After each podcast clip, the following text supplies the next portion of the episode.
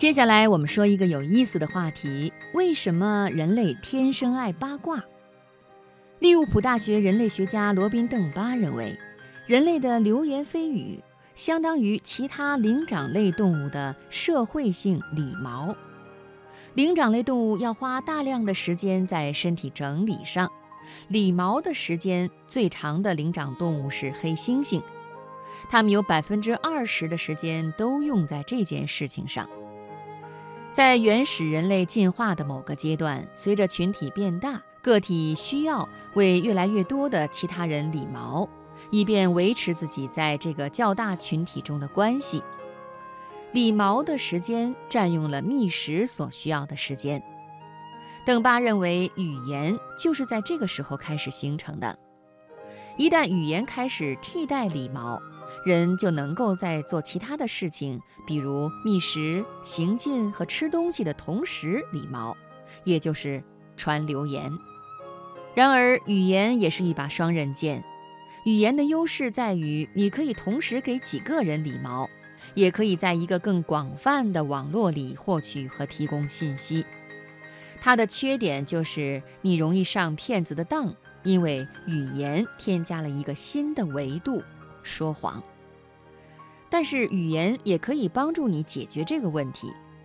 朋友可能会警告你说，先前他跟某人有过不愉快的经历。随着社会群体越来越大，越来越分散。追踪骗子和搭便车占小便宜的人变得越来越难了。流言蜚语或许是一部分的，作为一种控制懒鬼的方式进化出来的。多项研究发现，平均而言，人类百分之八十的清醒时间都是在他人的陪伴下度过的。我们平均每天花六到十二个小时交谈。其中大部分是跟认识的人一对一的交谈。伦敦政治经济学院的社会心理学家尼古拉斯·埃姆勒考察了谈话的内容，百分之八十到九十的谈话都是关于具体的认识的人的，也就是说，都是闲言碎语，并不是关系到个人主题的。个人主题只占总数的很小一部分。不光杂货店里面的偶然闲聊是这样，在大学里公司午餐的时候同样如此。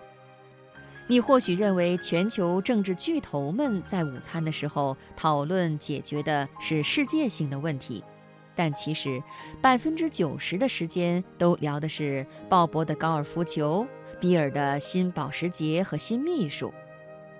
要是你觉得这个统计数字太过夸张，不妨想一想，自己无意中听到的那些讨厌的电话粥，你听到过邻座或者是邻排有人在聊亚里士多德、量子理论或者是巴尔扎克吗？其他的研究显示，三分之二的对话内容是自我表露，当然，百分之十一跟心理状态或者身体状态有关系。剩下的则跟偏好、计划，还有说的最多的行动有关。事实上，做了什么事儿是有关他人谈话中最大的一类。弗吉尼亚大学研究幸福的心理学家乔纳森·海特写道：“流言蜚语是警察，也是教师，没有他，就会出现混乱和无知。说闲话的不光是女性。”只不过这么做的男性爱把它说成是交流信息或者是结交网络。只有当女性在场的时候，男性说闲话的时间才比女性少。这时候更高级的话题会占总讨论时间的百分之十五到二十。男女碎嘴的唯一区别在于，男性会用三分之二的时间谈自己。